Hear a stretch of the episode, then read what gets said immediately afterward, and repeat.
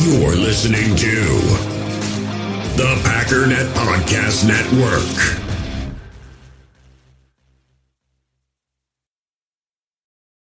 It's only a kick, a jump, a block. It's only a serve. It's only a tackle, a run. It's only for the fans.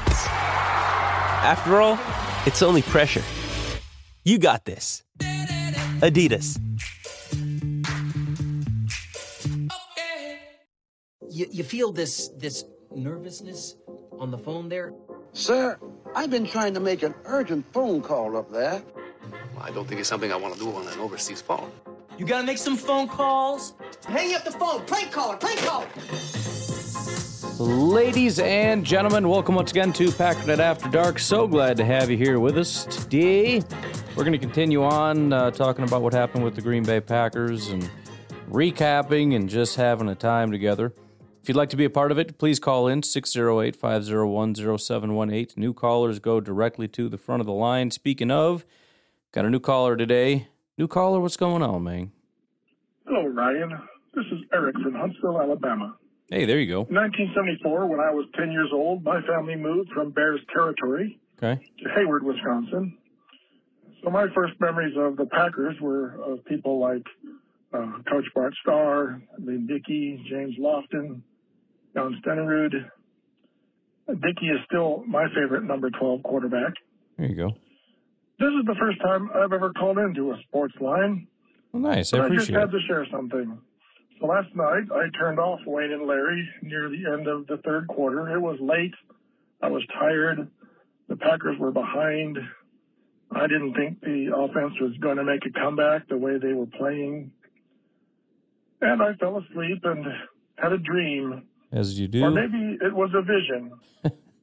I was in front of the Hotel Northland, and as I was walking in, I dejectedly stuffed my cheese head into the trash can. With head bowed low, I entered the lobby, and who did I see there but none other than Aaron Rodgers? He said, Hold on, brother, cheer up. Then he pulled out his air guitar. Uh, no, wait, it, it was a real guitar and he had a band. And who was there with him but none other than Coach Lombardi with a tambourine and Forrest Gregg holding a triangle and Ray Nitschke behind the drums. Coach LaFleur was there too, but unfortunately he was just kind of sitting in the corner mumbling. I think he got a bad batch of mushrooms. Then Brett burst in and ran and hid behind the bar. I think the law was after him. And then Aaron said, oh. This one goes out to all of you, but especially to my Seattle friends, my Seahawk brothers. And he began to play.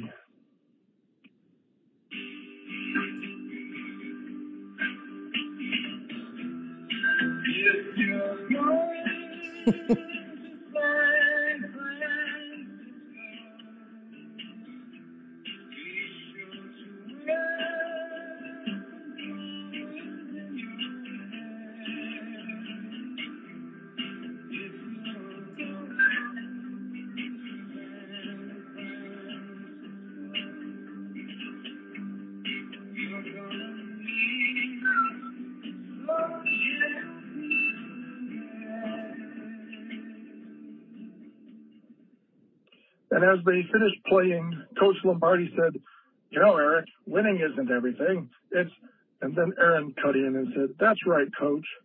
Winning isn't everything. What's more important is to know that whatever happens is supposed to happen and to be at peace. Oh, there's more. There's more, folks. As they finished playing, Coach Lombardi said, You know, Eric, winning isn't everything. It's, and then Aaron cut in and said, That's right, Coach. Winning isn't everything. What's more important is to know that whatever happens is supposed to happen and to be at peace with the present reality. I felt so much better. And as I walked out of the hotel, I looked over at Lambeau Field, all lit up and glistening in the snow, and there was a flyover. I saw the bomber jet planes flying, shotgun in the sky, turning into butterflies above Packer Nation. So I took my cheese head out of the trash can, brushed it off, put it on my head and said, Peace, brothers. Go, Pack, go. Eric, that was beautiful, man. Um, I don't know what the heck is going on. I, I, uh, that oddly made a lot of sense, and it reminds me of the scene from The Office. What the heck was going on? Somebody was saying, I don't know if it was Michael Scott or or something. Oh, it was his movie. There was a movie where uh, that he made, and he was talking to himself in the mirror, and then it cuts away to Oscar, and he says something to the effect of, "I'm, I'm trying to." understand the deeper meaning, but I know that there's there's nothing there. There's no content there. I'm trying so hard to decipher your dream, and it's so beautiful, but there's one glaring thing that your dream is is trying to tell you about Matt LaFleur, and I'm not exactly sure what it is. But he's not a part of this party. There's beautiful music and butterflies and flyovers and, and snow and Lombardi and Rodgers. I mean, I I'll be honest, as as weird as this thing was, kind of got me a little bit picturing it, you know. And you told it beautifully, I will say, Eric. But there is something dark. So there's other movies about that too. Oh, it's gonna kill me. What the heck is that? There's like a dream, and the dream is fine, but there's like something off in the distance that's messed up. Like, what the heck was that? And then you keep having these dreams, and it gets a little bit closer. Like something is just off in the background, and it turns out like that's like the focus of the dream is this creepy thing that's just sitting there. Your dream is definitely te- it's it's telling you a couple things. Obviously, like don't give up on the Packers, the history. It's all a beautiful thing. But I'm really trying to understand this Matt LaFleur eating mushrooms in the corner thing. Tell you what, I would love to get some follow up calls on people deciphering Eric from Huntsville, Alabama's dream, because uh, as beautiful as it was, I feel like there's a lot of a lot of lessons to be learned from it and we need to we need to get to the bottom of that. So, all right, let's take it up back from the top. Let's do this how we do this. Jersey Mike, what's going on? Man, oh, Jersey Mike again. I am uh, I am super super angry. I'm so I, I. I can't get over this right now. I'm just like thinking to myself, you know, trying to sit outside with my dogs, trying to hang out, relax, Yeah. you know, because I, I got amped up because you know the pack is giving me heart attacks uh every every week, thinking, you know, maybe we have a chance, but they go out here and they let the Lions, who aren't even good on defense, just shut us down on offense. Yeah. And the one culprit, the main culprit, is Aaron Rodgers. I'm sick of it. I am sick of watching Christian Watson run wide open and force feeding the ball to, to, to people who don't need the football. I'm sick of all of the, the times that he makes horrible decisions, throwing twice to Aaron Jones where Joseph is just waiting for the football and Rodgers is so freaking clueless that he just throws the ball up twice to him. He didn't learn from the first time that Kerby Joseph knocked the ball down. He had to go for seconds. Then guess what? He got burned. Like, jeez. I'm, I'm, I'm so sick of it. Like, I hope, I hope right now that we get rid of Rodgers, okay, and he goes someplace else and he plays fantastic football, right? I hope that he heals his finger, he, he gets his rib cage put back together, you know, he, he's no longer injured and that, that can be the excuse and we can say, you know what, the bad decisions are our excuse. We can just wash our hands and walk away and he goes and has an MVP season for some AFC team and then Jordan Love meets him in the Super Bowl and we kick him the heck out of where he, and put him right back where he belongs. Not anywhere near Lambeau, not anywhere near Green Bay, not anywhere near another Lombardi. You don't deserve it when that's how you play football, when that's how you execute. The Lions did the same thing to you twice. Twice.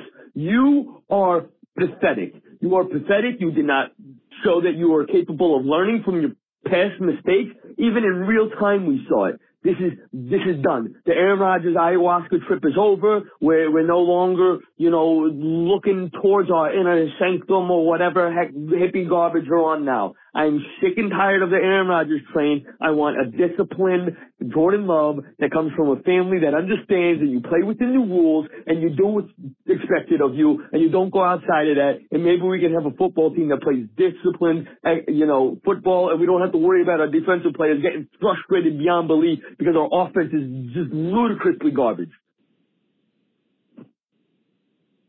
Anyway, go pack, go. Let's see if the off right. season is any better. Maybe we get some good things out of these uh, better draft picks. Yeah. Uh, here's because again, we're we're we're going in circles, but I get it. Please keep calling. I'm just trying to think of like different ways to approach the same topic. Here's what I think. There are certain players that are that are role players. There are guys like Allen Lazard that you know they're not superstars, but you expect them to to step up and, and do it. You, you expect everybody to step up and do their best, but there are reasons that certain guys get paid lots of money, and there's reasons why guys like Lazard do not. There's reasons why Randall Cobb is not making a ton of money right now. Um, Christian Watson is a rookie. Romeo Doubs is a rookie. In big games, I expect Davante Adams type guys to step up. And you know what? Davante Adams did.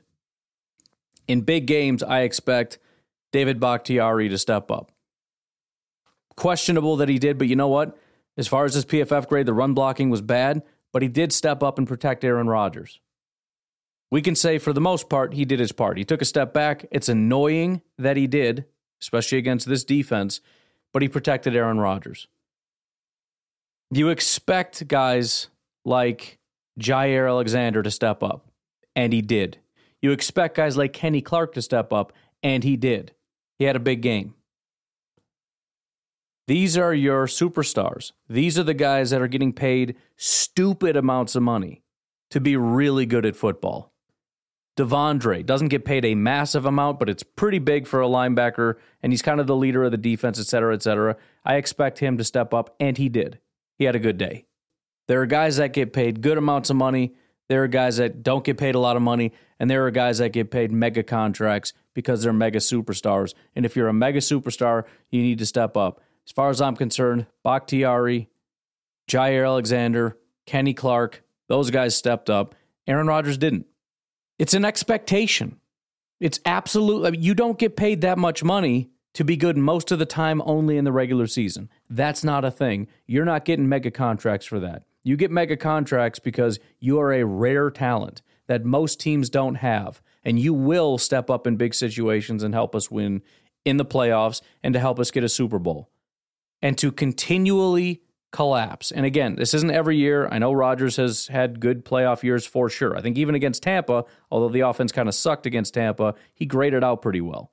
I don't exactly remember, but that's my recollection. Um, but again, this is my expectation. If you are getting paid, and obviously people are going to pass you, but if you get that contract that resets the market, like Bakhtiari did, like Kenny did, like Jaire did, like Rodgers did, if you get those contracts, you are those superstars. You are expected to be next level. You are an absolute freaking sledgehammer. And when you go up against the competition, you absolutely obliterate everything in front of you. Kenny Clark went up against one of the best offensive lines in football, and he had a great day. One of the best offensive lines in football. He had a great day. Um, Jaire, they, they, they, this is a prolific passing offense with some really good wide receivers. You've got speed like you have not seen in their rookie Williams. You have got Amon Ra, who is a great wide receiver. You've even got DJ Chark, who is this like six foot five speed guy. He's kind of like a Christian Watson type. I mean, he's really tall, he's really fast. Jaire Alexander stepped up in a big way and shut down something that was really difficult. The um, David Bakhtiari with Aidan Hutchinson, really tough matchup. The defense in general, though, secondary, for example, terrible. Terrible. And yes, I know there was pressure sometimes or whatever, but and, and, you know, maybe it's the wide receivers, I don't know. But you're you're expected to be that guy. And the fact of the matter is we've seen you be that guy. We've seen you be the heroic, put the team on your back kind of guy that gets let down by the defense, that gets let down by special teams, that gets let down by all these different people.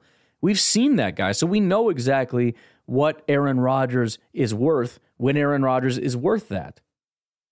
That that comeback win against uh, Dallas, you know, or or any of the other major ridiculous comebacks, even the losses where we came back and then the defense lost it for us. If you look at that Cardinals game in in what 2009, unbelievable performance from Aaron Rodgers.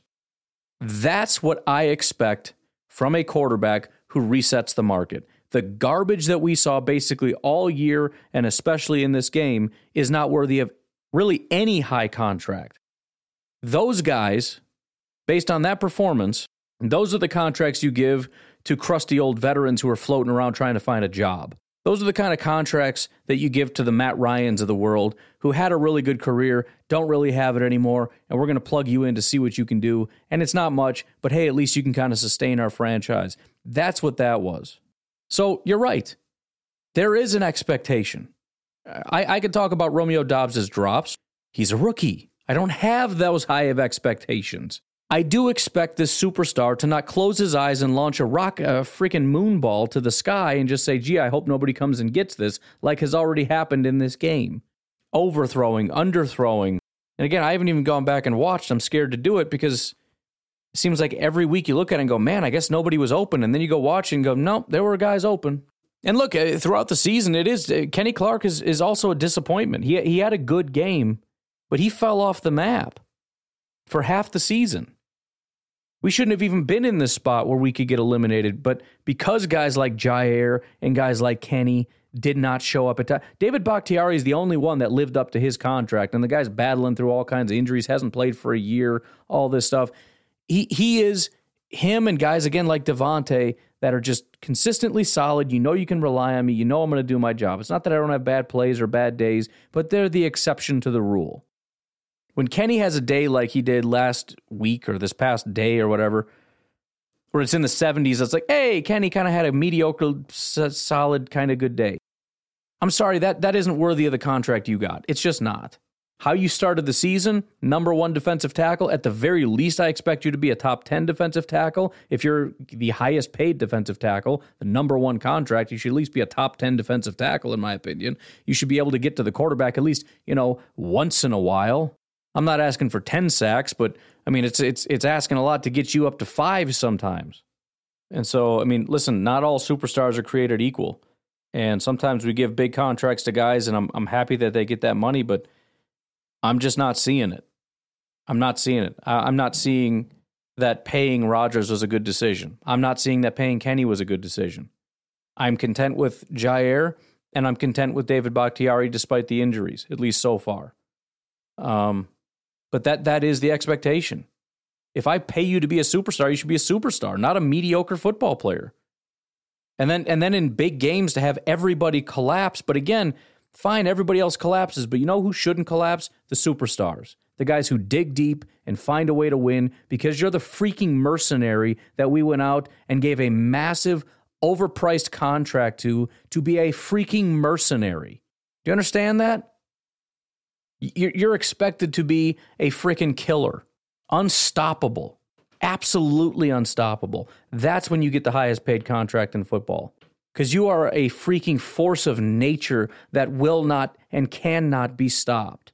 That's the expectation. And I don't get that from Aaron Rodgers. It's not even close. In fact, it's laughable to think that that is, is what the expectation is from Rodgers based on what we saw. And it's the same for Kenny. Kenny Clark has not been that guy since I don't know when. He had like a two year stretch where he was really good, and that's it. And since then, he's been good. This year, not even good. Aside from the start of the season and a couple games here and there, for, for that stretch, probably five, six, seven game stretch, he was one of the worst defensive tackles in football. That's unacceptable. Absolutely unacceptable considering the contract you got. Flat out. So, you know, I'm I'm happy to pay guys that are that are going to be that. You know, pay guys what they're worth. Preston got paid a good amount of money to be a good football player. Amos got paid a good amount of money to be a good football player. If you reset the market, you should be absolute alpha dog, can't be stopped. If you are the highest paid corner in football, you should be able to lock down Justin Jefferson. Or if you can't, at least it's kind of one of those battles, you know? Sometimes he gets you, sometimes you get him. It's just it's a, it's a it's an intense dogfight, and that's what we get from Jaire, and I'm happy with it. It has down moments. A lot of it had to do with scheme and all this weird stuff going on, but I believe in Jaire. I have faith that he is a very, very, very good, talented corner. I'm I'm embarrassed at the fact that we paid Rodgers to come back and do that. And I'm embarrassed that we paid Kenny the, the contract we gave him based on what we saw from him. Understand, I'm not paying you for what you did last year. You're not getting a reward for how good you were before. You're getting paid with the expectation that that will continue. You're getting paid because I want that today and next year and the year after that. And at that point in the contract where we don't have to keep you around anymore, that's when we start to give you a little leeway and say, hey, the money's there if you want to still continue to play to be a really good football player. And if you don't, we'll just relieve you of your duties. But up until that point, for the next for this year, the next year, and probably the year after that, I fully expect that you will be an elite, dominant freak at this position. Davante got paid massive top of market money because he deserved it. He went over to a garbage team with no real leadership, no real offense. Quarterback was a disaster. And you know what? He's still Davante Adams. That is the expectation. There should be a conversation between who's better, Mahomes or Rodgers. That is a freaking joke. Is it all his fault? No, but it's not the same thing to compare who is a bigger issue, Josh Myers or Aaron Rodgers. I'm sorry, Josh Myers is on a rookie contract and probably won't even get to his next contract considering how he's playing. I'm not going to compare the two and pretend that I have the same expectations for Josh Myers putting the team on his back and helping us get to the Super Bowl as I do for Aaron Rodgers, who got paid the massive contract that he got. And I think the big reason why people like me and people like Jersey Mike are ready to move on isn't because I think Rodgers is the worst quarterback in football. It's because I have zero faith that he will live up to his contract. I have zero faith that we will see 2020 Rodgers again. I just don't think so. I don't think it's just a thumb injury. If you say, well, he's he's concerned because the offensive line is not great and the, the wide receivers aren't great, first of all, that's still going to be the same team when he comes back. So that's a problem. Second of all, have you have you ever heard of a guy named Joe Burrow? Do you know how many teams Russell Wilson has never had an offensive line in his life? He dominated in Seattle with no offensive line and one wide receiver forever. The Minnesota Vikings and Kirk Cousins. Every year they're desperately trying to find offensive linemen because they're just terrible. And you know what? You had Kirk Cousins, you had Stefon Diggs, and they made it work. I don't want to hear it. Overcome it. Tom Brady standing in the pocket. Yeah, there's pressure. He doesn't even see it. He just stands there and delivers. He doesn't panic. He doesn't freak out. He doesn't airmail it. He doesn't do all this nonsense. But again, if that's the excuse, listen, I can be the 2020, 2011, I'll be whatever Rodgers you want me to be. But I need at least one elite wide receiver that I can trust implicitly. And that means when things go south, I can just stare at them and throw at them all the time, preferably at like two to three really good wide receivers. And I absolutely have to have a dominant offensive line and a lot of say in the offense and the play calling that I want to call. If all those things are laid out perfectly for me, then I'll be that dude. Sorry, man. Best of luck finding that somewhere. Again, your expectation is to overcome. That's the expectation we have for you. Well, things aren't perfect. No kidding. That's why you got paid as much as you got paid. This is the this and and by the way, this isn't new. This is what he's done his entire career. So we know what the standard is. Terrible defense. Well, we score 35 points, they score 31, we win the game. They score 35, we score 42. Putting the team on my back. We don't have that. And so if if if, if we're not there, and what we have is is a whole new team with all new everything, new defense, new defensive scheme, young defensive players, young offense. You, you know, half the offensive line is a bunch of young guys, brand new wide receivers, new everything, new across the board. What are we doing with Rodgers? Well, he's Aaron Rodgers. Okay. Can we find someone that's a little better fit? Well, yeah, but this is Aaron Rodgers. He's like a 17 time MVP. One of these days, he's going to be a first ballot Hall of Famer. Okay, that's that's wonderful. I'm asking you about 2023. Rodgers will not have his demands met. He's not going to have all these wide receivers that he wants. He's not going to have the tight end that he wants. He's not going to have the offensive line that he wants. He's not going to have the offensive scheme that he wants. So what are we going to do? Final note because I need to get back to you guys. Sorry, sometimes I hijack. There's an honest question, and, and I think there's there's a, a sliding scale. On one end of the scale, if you knew 100,000% Rodgers was going to come back for one year, and you knew 100,000% we were going to win the Super Bowl, but as a result, we would not have Jordan Love, and Jordan Love was going to go on to be a great quarterback, but not with us, and we are headed for disaster. I'm guessing 90% of Packer fans would say, Give me the Super Bowl. Forget Jordan Love. I don't care. I might, but I'm going to be very, very, very upset about that because, again, I'm all about sustained success. I want good football teams. But let's dial that back a little bit. What if you had to choose between a 10 win season and knocked out of the playoffs with Rodgers or a nine win season and don't get into the playoffs with Jordan Love. But with Jordan Love, you get a guy that's going to be continuing to be your quarterback, continuing to grow with the wide receivers, and will be here for a long time as he continues to grow as a quarterback and get better as a quarterback. And on the other hand, Aaron Rodgers, who's leaving, and you lose Jordan Love. At that point, it doesn't even, you know what I mean? And so that's part of the equation that we all have built into our minds too. For those of us that hate Jordan Love and think he's trash and think Aaron Rodgers is going to stay here for five more years and he's going to be elite and all this stuff, yeah, let's just, who cares? Who cares about Jordan Love? Who cares about any of that stuff? Let's just keep Rodgers as long as we can. Depends where you're at with all that. But I'm, I'm just watching a guy that doesn't make any sense. And I'm really having a hard time watching some of the mistakes he's making and saying that's because of his thumb. He can't see the, sh- the, the, the clock because of his thumb, and we take a delay a game penalty. He can't throw the ball away and takes a 15 yard sack because of his thumb. He can't see the open receiver because of his thumb he's getting nervous in the pocket, and instead of standing in and throwing the ball, he's getting all skittish and scampering around because of his thumb. Every single pass last week was behind the receiver because of his thumb. I mean, look if you if you've got a ball that's massively underthrown or whatever, I I I don't know, but first of all, if that's the case, why are we throwing every third ball forty yards down the field if he can't pull it off with his thumb being the way that it is?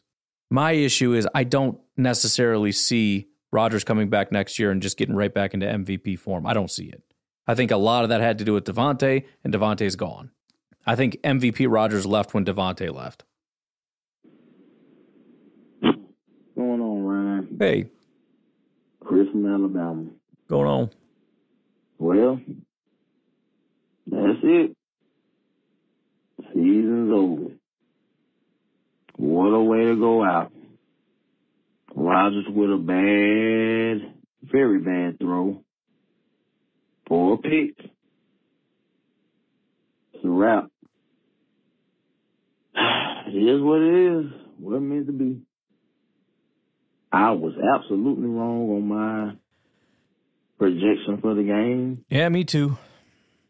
It is what it is, man. Season over, trying to focus on what's going on this year. Got a lot of questions, got a lot of things that we gotta do, man. Wow, man, we got swept by the Lions, bro. That's that's crazy. Sucks.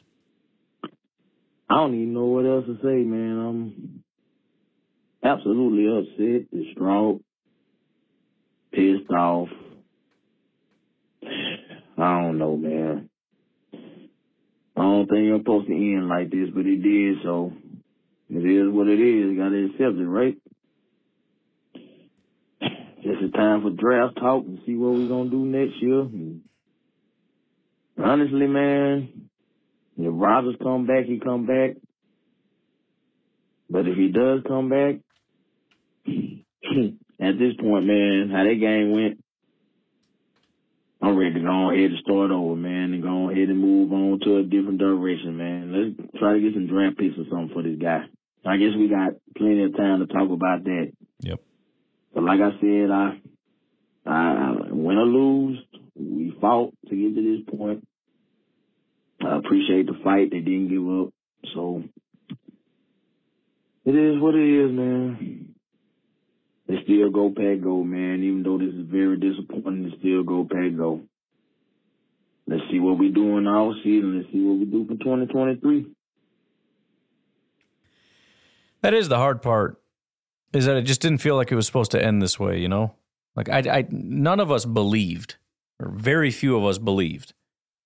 And then they started to make you believe. And uh, they started to fight back. And by the time you got to the Lions, it's like, there's no way. There's no way. The team is getting hot. The defense is unstoppable. The offense kind of sucks a little bit, but we can run the ball. This is a terrible run defense. We're going to run all over them. It's man coverage, so Lazard and Christian Watson, this is their territory.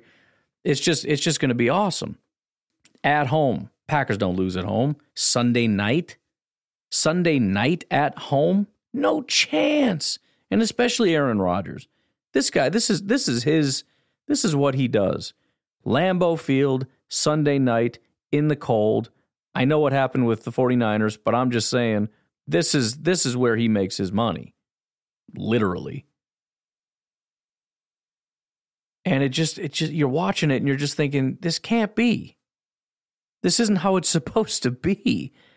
And then you watch a little longer and you think, you know, this uh probably is how it's supposed to be actually. Now that I think about it. Now that I think back about, oh wait, we talked about this in week five, six, seven, eight.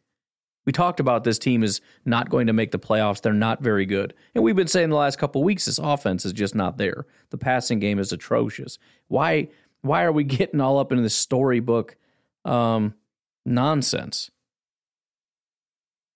It just felt like this was never real. And again, what Rodgers said about we were just a few players away. In other words, you know, we were never really that team. And maybe that's part of the freaking problem is every time they get to this point, they think they're frauds. But anyways, he's probably right. We're a few players away, and those players are on the roster. But yeah, it's uh, it is time to move on. Tomorrow is all about that for the podcast. It's all about we're moving on. I, I very briefly cover the PFF grades and whatnot, um, but it's very heavy on you know moving forward, the roster, the draft, et cetera, et cetera. By the way, patreon.com forward slash pack underscore daddy. I just upgraded my account, which means I'm going to be getting a little less money from Patreon, which sucks because everybody's been leaving Patreon anyway, so it's just going to make it worse. But I think it's going to make things better because now what I have to do is uh, I have the ability to actually upload. I used to have to like link to YouTube, and it was this whole weird thing. And then I couldn't even put some of the video. Like I, I got flagged on YouTube because I made a really cool video, um, all 22 college film.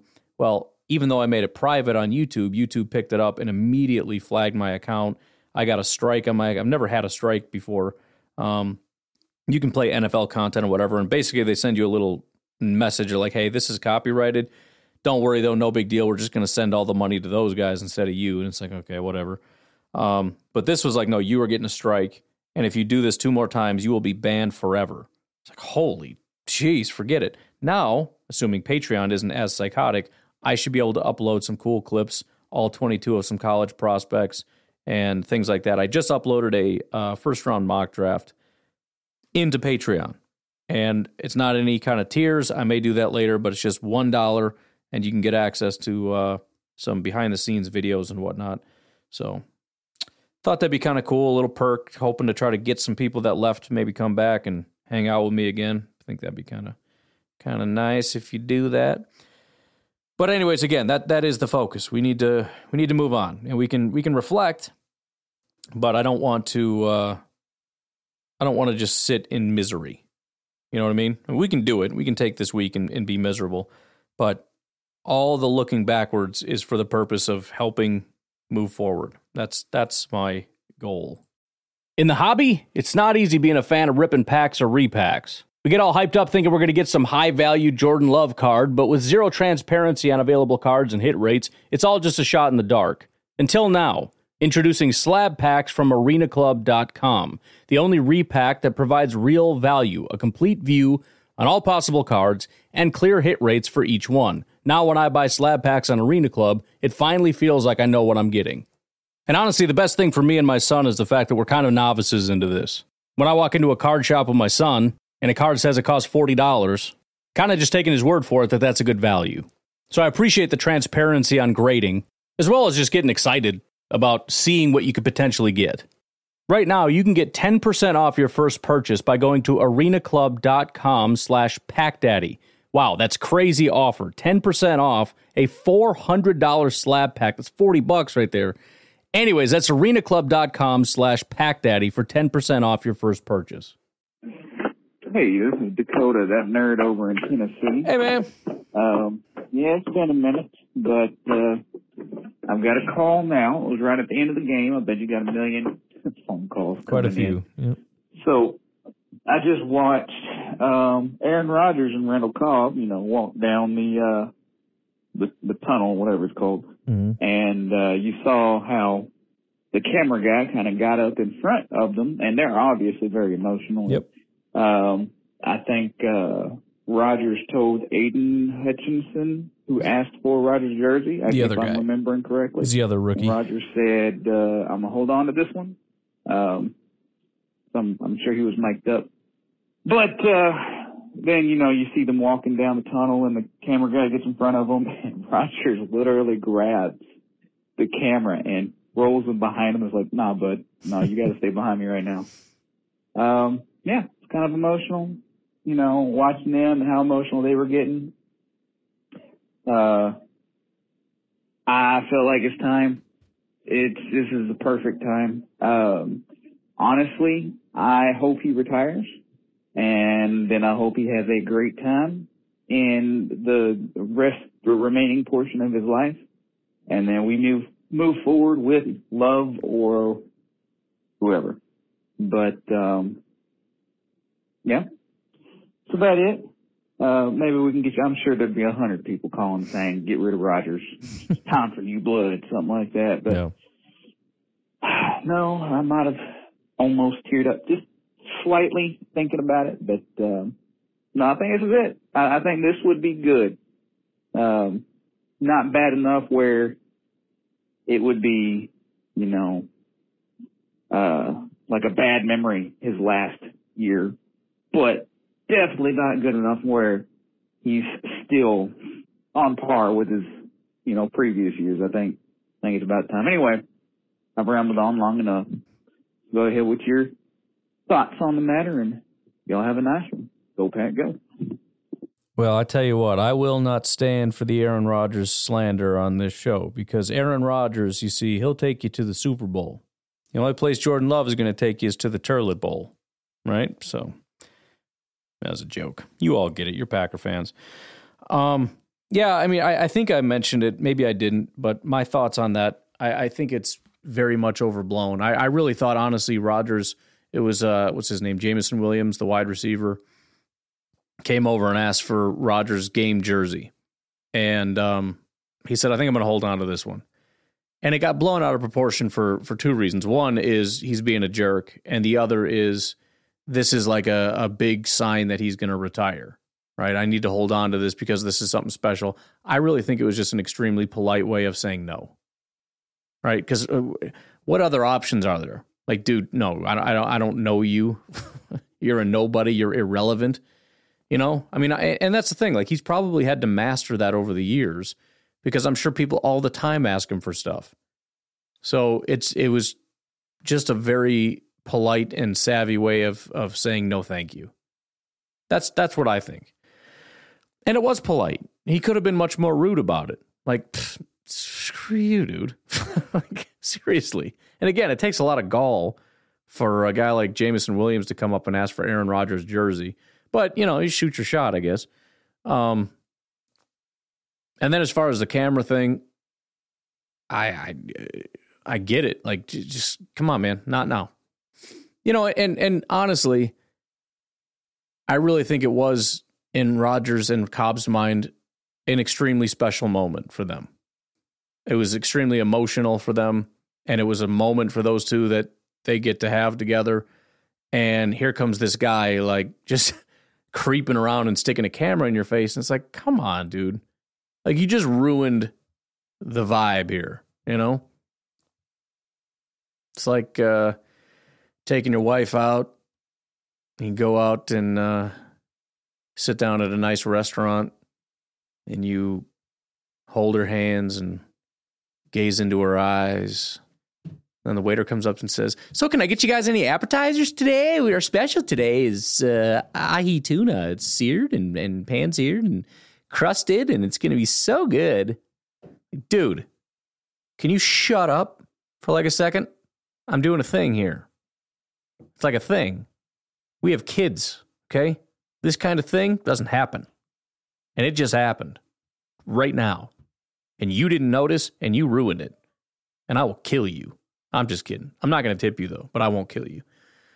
And the tuna, the the the, the, the ahi actually sounds really good, so I'll, we'll we'll have two of those. But the, please don't come back. Actually, bring me my drinks. Uh, just have uh, or just have waters. But yeah, go ahead and get those. Actually, you know what? I'm gonna have a sweet tea. You have that? If not, go make it and bring it here. And then don't come back until the until the food's ready because I'm trying to do something here. So that's kind of how I feel about the, uh, you know, the camera situation.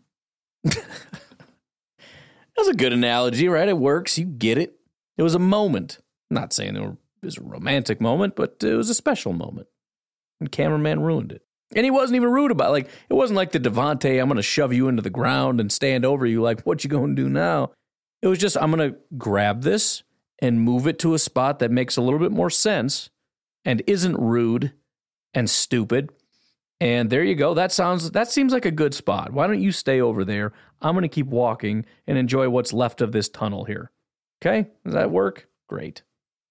And again, I'm, you know, I'm not 100% either way as far as the Rodgers thing. I'm really not. I don't know because I can't see the future. I don't know. Maybe Rodgers does have a ton left in him and he can just keep on playing and he could keep he wants to keep playing. And maybe Jordan Love is a complete bust and there's nobody in the draft that's any good and we're not going to get anybody and we're headed for a disaster so why not enjoy the last couple years? I don't know what the future holds. But if I had a vote, yes, Rodgers would be gone. I don't think he has that special magic. I think the, I think we're at the end. I'm I'm exhausted with the shall I retire, shall I not? I enjoy Rodgers. I enjoy the Pat McAfee show and all that stuff and the fact that he's so open and it's just more fun to kind of get into that. But I'm ready to be excited about the new face of the of the team. And with that will come bigger improvements, younger, more athletic, different leadership style, guys motivated to rally around him, all these different things. And there's going to be new negatives. He doesn't, you know, he's going to be making mistakes and he doesn't know the playbook as well. And that, that, that. But I'm ready for that. And I think a lot of people are ready for that. I'm ready to take a couple steps back, but also just have something fresh and something new because we've we've done this. We've done this before. And it, it kind of, for me, anyways, I don't want to put words in other people's mouths, but it just kind of feels like we're, if we do it again, we're kind of just running it back for Rodgers like we're putting on a play for Rodgers. You know, you ever seen those videos sometimes where they have kids or uh, the elderly? There's like an old guy or a disabled person or whatever, and they give them the football and they're like, go get a touchdown. And the defense is trying to quote unquote stop them and they're just diving around being stupid. Like, oh, I missed him. And there's like a 90 year old guy running down the field. That's kind of what it feels like if Rodgers comes back. Is this the best thing for us? No. Is this a responsible thing to do? No. Are we going to win the Super Bowl with this? No. Are we risking losing Jordan Love in the future and and taking that extra draft capital to invest it in other places, as well as maybe making more responsible things like moving on from other key pieces that we're probably going to keep to appease Rodgers because that's the name of the game here is appease Rodgers. Are we going to make good decisions? No. Why are we doing this? Well, because we've made the decision that whatever it takes to have Aaron Rodgers back, we just want him here, no matter what. And by no matter what, I mean literally no matter what, even if the guy, we know that the guy can't do it and it's not good enough, we just want him all the time, no matter what. As if Rodgers just has a blackmail file on uh, the entire organization. No matter what, he's our guy. Deal with it. That's that. I mean, that's just the vibe you get from Gutekunst and, and Matt LaFleur. Like we will we will beg him until our knees are bleeding and plead for him to come back. And if he does, we will give him everything he wants. And it just feels like we're all just along for this ride, like the Aaron Rodgers ride. Like, why are we doing this again? Like, oh, because it's Rodgers. Okay, but what does that mean? I don't understand. I'm I, again, I, I'm a Packers fan, not a Rodgers fan. And I'm a fan of what Rodgers did in the past, but I'm a Packer fan, and what I want is what's going to help this team now, next year, and for the next five, six, seven, eight, nine, ten years. Whatever's best for that is what I want. And I just I, I just don't want to put on another show because he just feels like he wants to take another swing at it. And we're like, okay, man, let's let's do it again. Okay, I guess we're all just gonna go along and do this one more time because he wants it. Not because we should, but simply because one guy decided I'm doing this again. Run it back, everybody. Why? I don't understand. Well, it gives us our best chance. No, it doesn't. I mean, if, if the whole argument here is Aaron Rodgers, even at his worst, is probably going to be better than a rookie quarterback who's just trying to get his legs, of course. But that's going to be true forever. But the point is, you have to have that rookie year for a quarterback, that first year, so that he can have a second year, so that he can have a third year, so that he can eventually become a really good quarterback and you can have success. You ready for an analogy? I got a really stupid one for you. I got two trees in my backyard. I've got enough water to water one of them. One of the trees, when you water it, a piece of fruit comes out. Now, I can't feed my family with a piece of fruit, but we can nibble on it and I get it immediately. If I water the other one, nothing happens, at least not right away. It's going to take days and maybe even weeks before this thing grows. But when it grows, it is a full tree that bears fruit as much as you and your family can enjoy. But we refuse to water that one because today will be less fruit. Why would you water that one if you get no fruit if I can water this one and get one one one apple? And it's like is this really the conversation we're having? We're so stuck in what is the absolute best for the immediate, like right this second. We have no regard for the future whatsoever. Why should we water that tree? Because I want the tree. I don't want an apple to just pop out of the ground and go, ooh, an apple. What do we do with that? Well, nothing. You can't feed your family and you're all eventually going to starve to death. And by the way, that, that, that fruit tree, that thing's going to die too if you don't water that. So we're going to starve to death because we're just getting this one apple, and that tree's going to die. So we're not going to get any fruit from that. Or we go hungry for a little while, water this one for a couple days, and then we have all the fruit we can eat for the rest of our lives. I understand that week one, there's a good chance Rodgers is a better option than Jordan Love. What is the best option for us at the end of the year or next year, as in 2024 or 2025? What is the best option? Not everything is about today. And by the way, I don't even know that it's the best option because all I could think as I was watching that game against Detroit is the same thing I was thinking about, you know, every other game we've played. I'm watching it going, are you seriously telling me Jordan Love can't do this? Because if not, cut him. If Jordan Love can't do this, this level of quarterback play, then just get rid of him. And we'll get rid of both of these guys and we'll draft somebody and see what a rookie can do. Because this is this is the most mediocre thing I've ever seen in my life. And then I got to go back and watch watch the game again and see guys running open.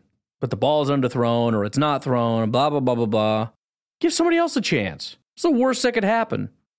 They also underthrow it? Oh boy. I don't know. I, I, I just I don't I don't get it. I don't I don't see I don't see it. I don't see the future with I mean I see the future with Rodgers. I just see the same thing repeating and I'm tired of it. What could get worse? You're right. You're right. Just like this year got a lot worse, which is funny because again, if this was Jordan Love, all the Aaron Rodgers people would be saying, "See, you bunch of idiots! If this was Rodgers, we would have been a 13 win team." And da da da da da. And Jordan Love would have bore all the blame for this. But we did bring back Rodgers, and guess what? This is the result. And I just, I just don't want to do it again. It's not what's best for him either, for his reputation. In all reality, if he had decided not to come back this year, he would have gone out not with the Super Bowl, but basically on top. He would have gone out back to back MVP, one of the top quarterbacks in football, and he sails off into the sunset and just, you know, say la vie, boys. It's been real. Instead, he comes back and this happens.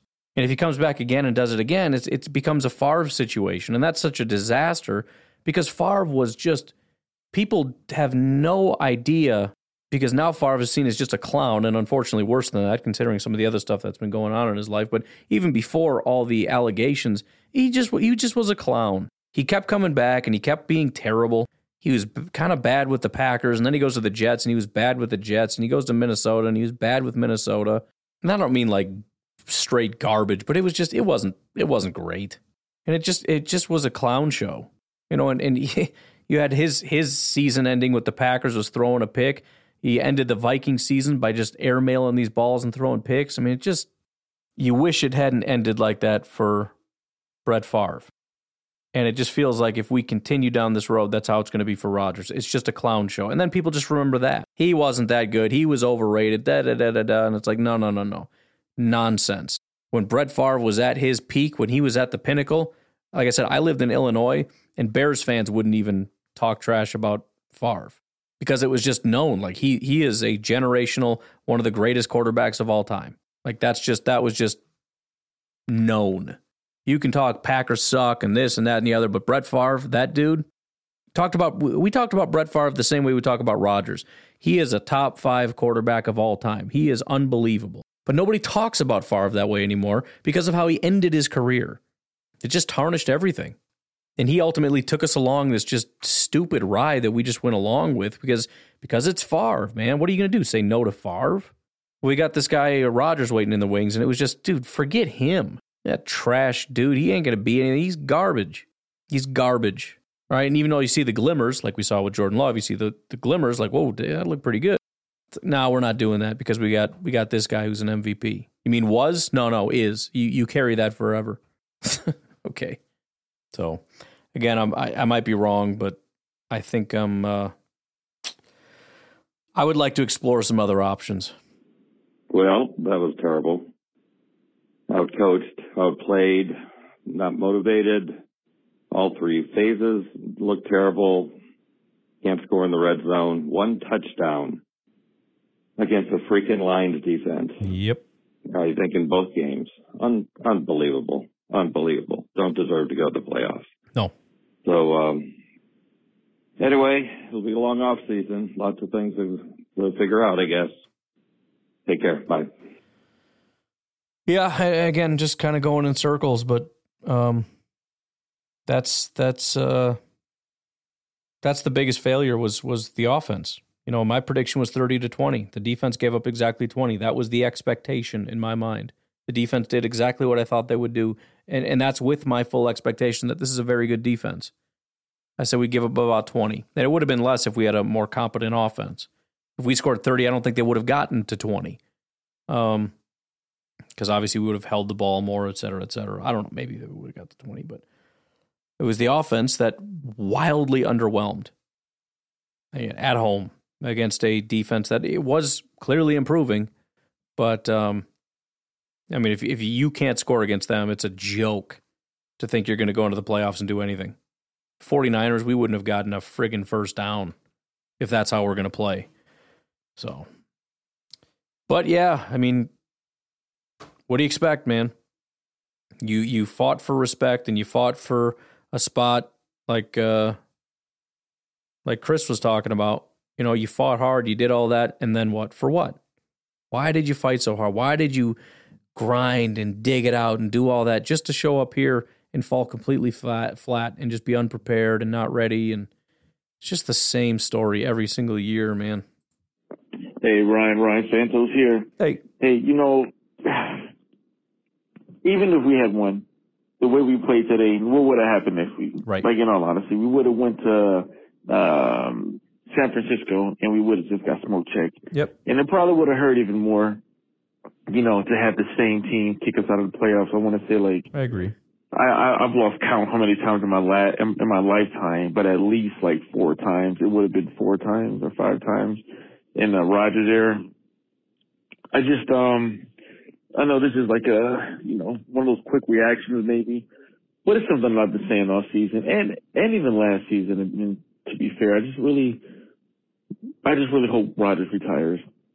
I hope that who's ever in his camp, they just sit back and just you know just just point out the obvious, like, hey man, you know, offensively you have been the weakest league this season, and in this game, you know, in moments when it truly matters, you have been the weakest. Yeah, he has been the weakest link. And even in the stretch, he was the weakest link offensively as well. The weakest link offensively, of course. Yeah, yeah. Uh, we, we, the defense and special teams and the running game was the reason why we even made it Yep. for this, uh, 17 game even count.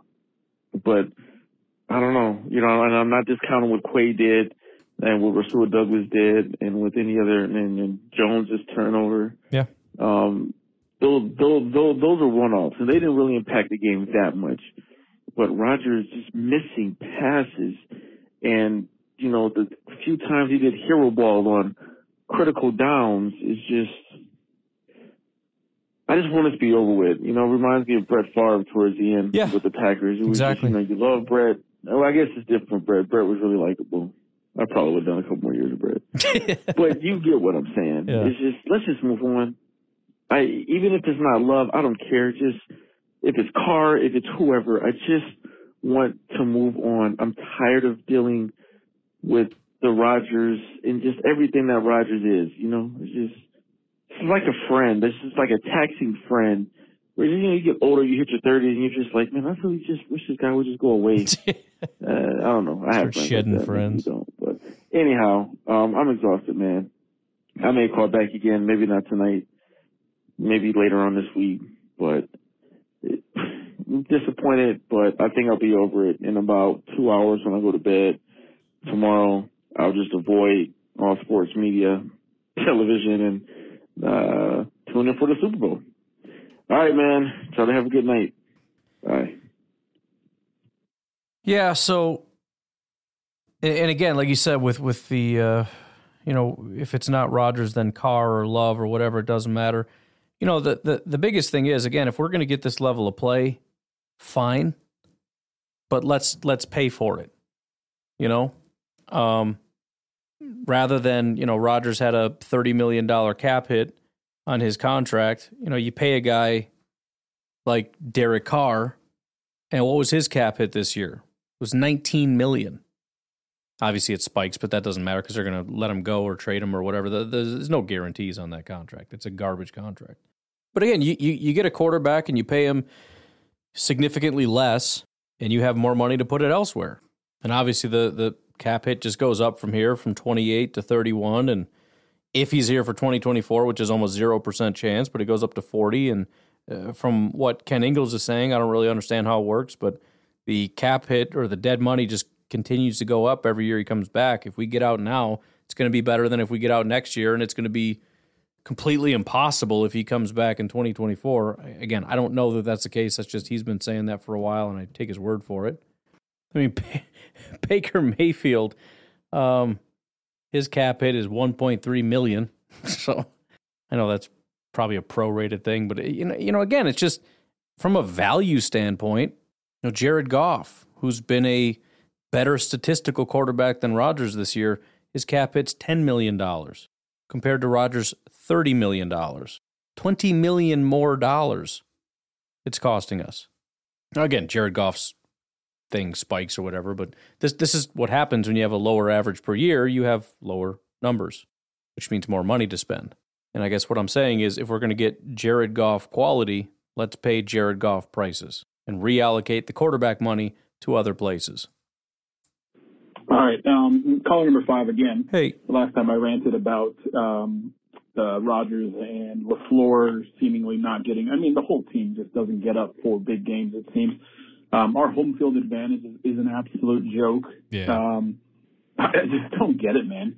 like, how how do you not show up to this game? How do you how do you have execution problems in this game?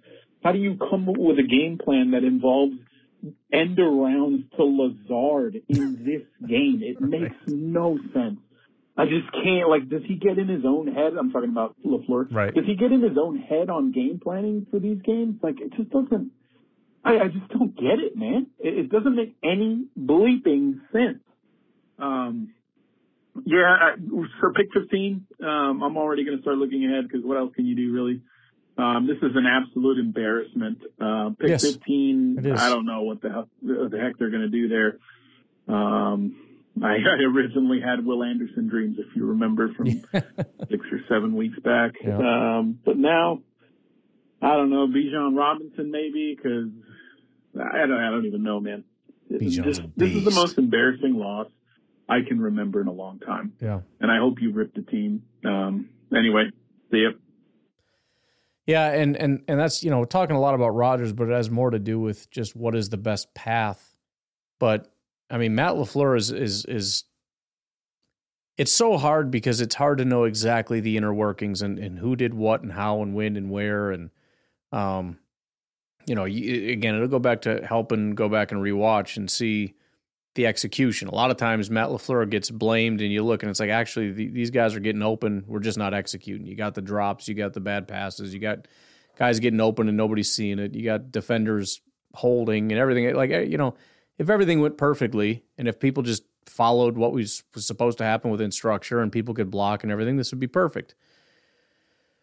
So I don't know, but yeah, I, I I do have serious question marks about Matt, and and again, I don't I don't like it because I I generally do like his play calling. I like this scheme. Um, I know Clayton has talked about that this is sort of the wrong side of that Shanahan McVay scheme. And he said, you know, I mean, you can make an adjustment to move more toward the Shanahan scheme. And if that's the case, fine. I mean, that that's generally what I like. Um, anyways, it's it's not Uh, one side or the other that I prefer. It's just I I, I like this. I like what we do. I, I like the misdirection. I like the fact that it's quarterback friendly. It really helps because if if you've got that sort of Mike McCarthy thing, and although I don't think he necessarily is doing the same thing, but let's just say, which is very quarterback intensive, which is I, I, I think the way things used to be. I've talked about it before, where it used to be not that long ago. you know, if you've got the guy at quarterback, you're going to dominate. And if you don't, you probably suck. And it's not necessarily that way anymore. Um, obviously, it's going to massively help if you have that guy at quarterback. But you look at, for example, the Eagles. I mean, listen, they got a good quarterback, but he's not Pat Mahomes. He's not Herbert or or, or Rodgers in his prime, or he's not that guy. He just executes within the system and it works. Same with the 49ers with Jimmy Garoppolo. I know he's not there, but that's what they did for years. It was they had a guy that was just good enough. Um, Matt Stafford won a freaking Super Bowl with the Rams last year.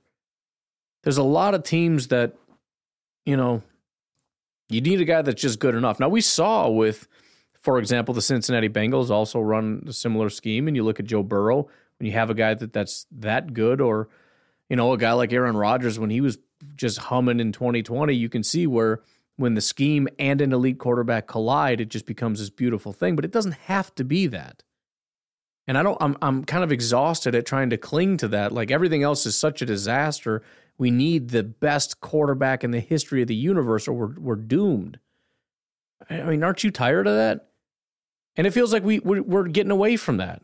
Like, hey, let's let's get a really good offensive line. Let's get a really good run game to complement our ability to pass. And hey, what if we had a defense? And oh, I, I got an idea. What if special teams was a big part of our success and we can get better field position and stop fumbling the ball and giving it to the other team on the 10 yard line? Like, what if we tried that and then also had a passing game, but it's not all the passing game? It's not only we need heroics from this godlike quarterback figure.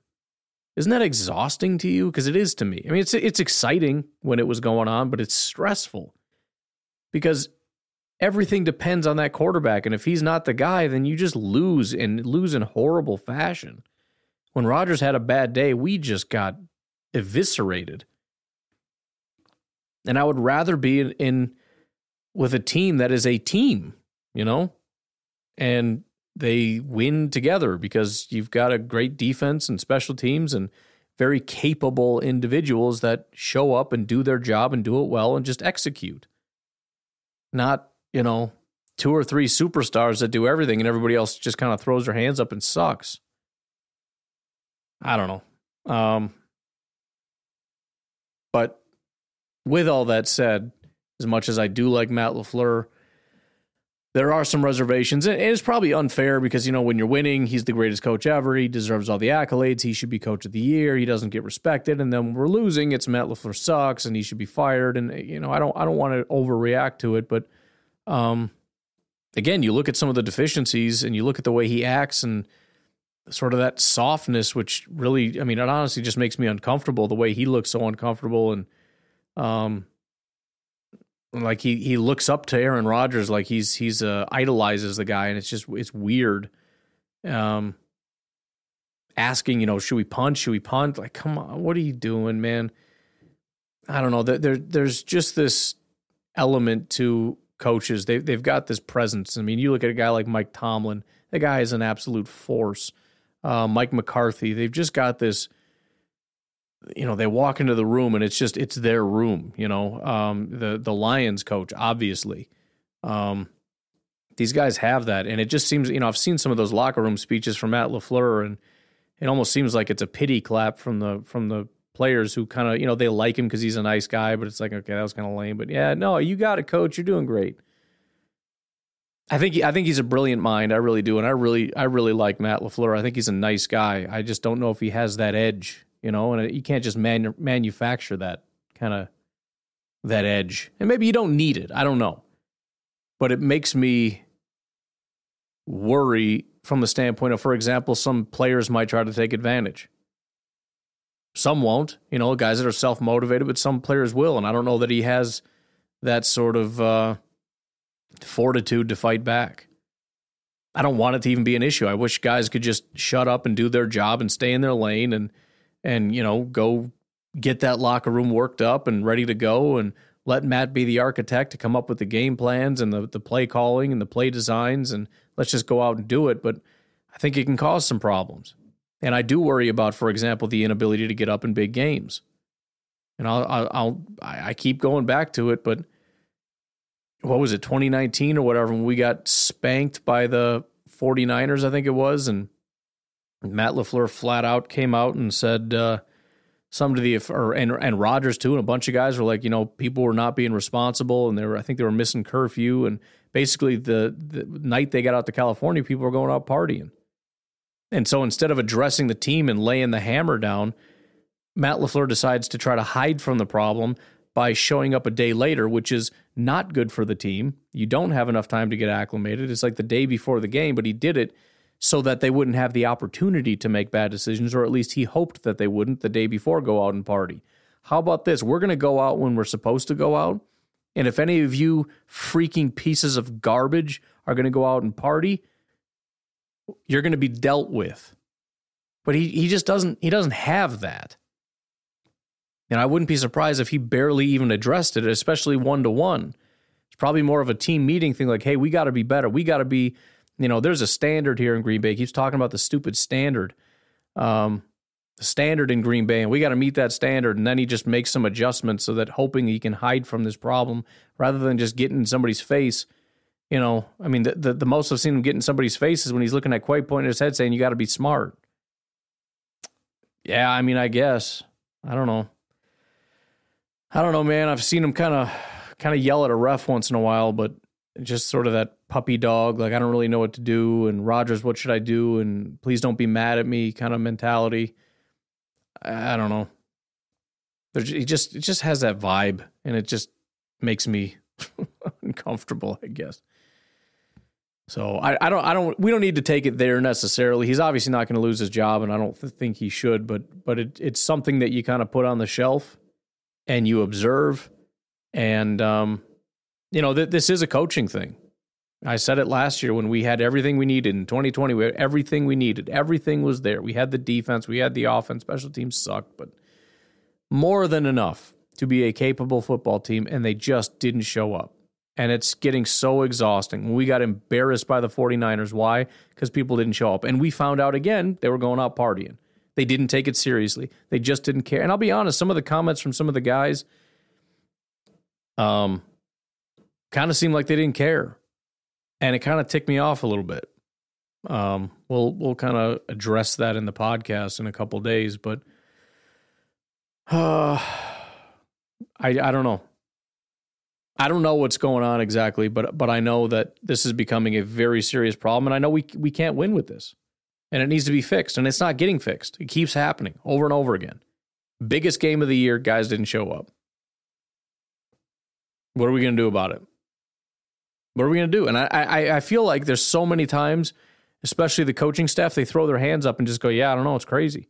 No, this is your job. You have to fix it. Oh, I don't know. Yeah, we, we you know, hopefully we. uh It's like with the run game. Like, uh, I think you guys should run more. And he's like, I know, right? It's crazy. We probably should. It's I don't know. I don't know. We we got to figure out a way to call the run play. Is how you run more. What are you talking about? Why do you come to the podium and act like it's not your job and you aren't the one responsible for it? It's the weirdest thing in the world. Do you guys think maybe considering the success you had running and how, how much you sucked at passing the ball, maybe you shouldn't have got away from the run so early? Yeah, I, I don't know. We gotta we gotta do better with that. We gotta get better at uh, running the ball. What are you talking about?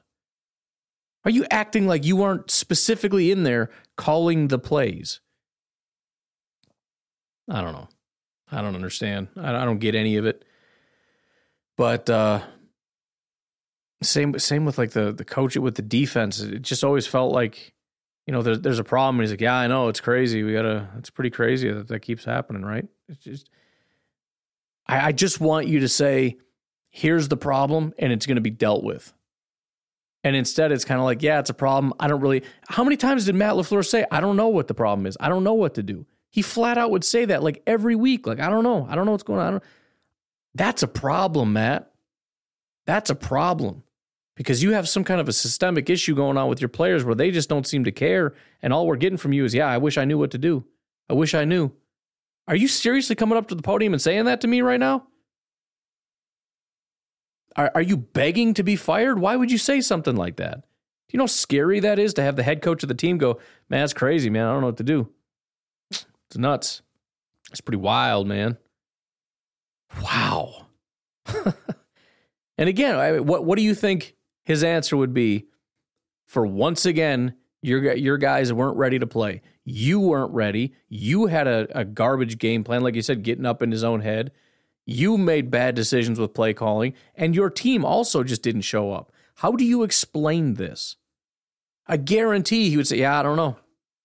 I don't know. We gotta, we gotta," and go into like what we gotta do. Like we gotta be better with this. We gotta be more focused. We gotta, man. You can't just come to the podium and say, "Yeah, we gotta be better." I know that. But you have to know what the problem is and you have to fix it rather than just throwing out these stupid platitudes. Just throwing out the yeah, man, it's crazy. Right? We got to be better. You know, we got to we got to coach better, we got to play better. We got to If that's your answer, it's not going to get fixed. And this will happen again and again and again until eventually we decide I can't explain it you're a good play caller. We win a lot of games, but this team never wins, and you're going to have to get fired, and it's going to be five years too late, five or five years later than it should have been. I don't want that to be the case. I want you to figure out what the problem is, and I want you to address it, and I want you to fix it. I want you to make whatever necessary changes you need to make. I don't know if you need to take some like assertiveness classes or something. I don't know what you got to do, but you got to figure it out and you got to go do it. Whatever it is, changes need to be made.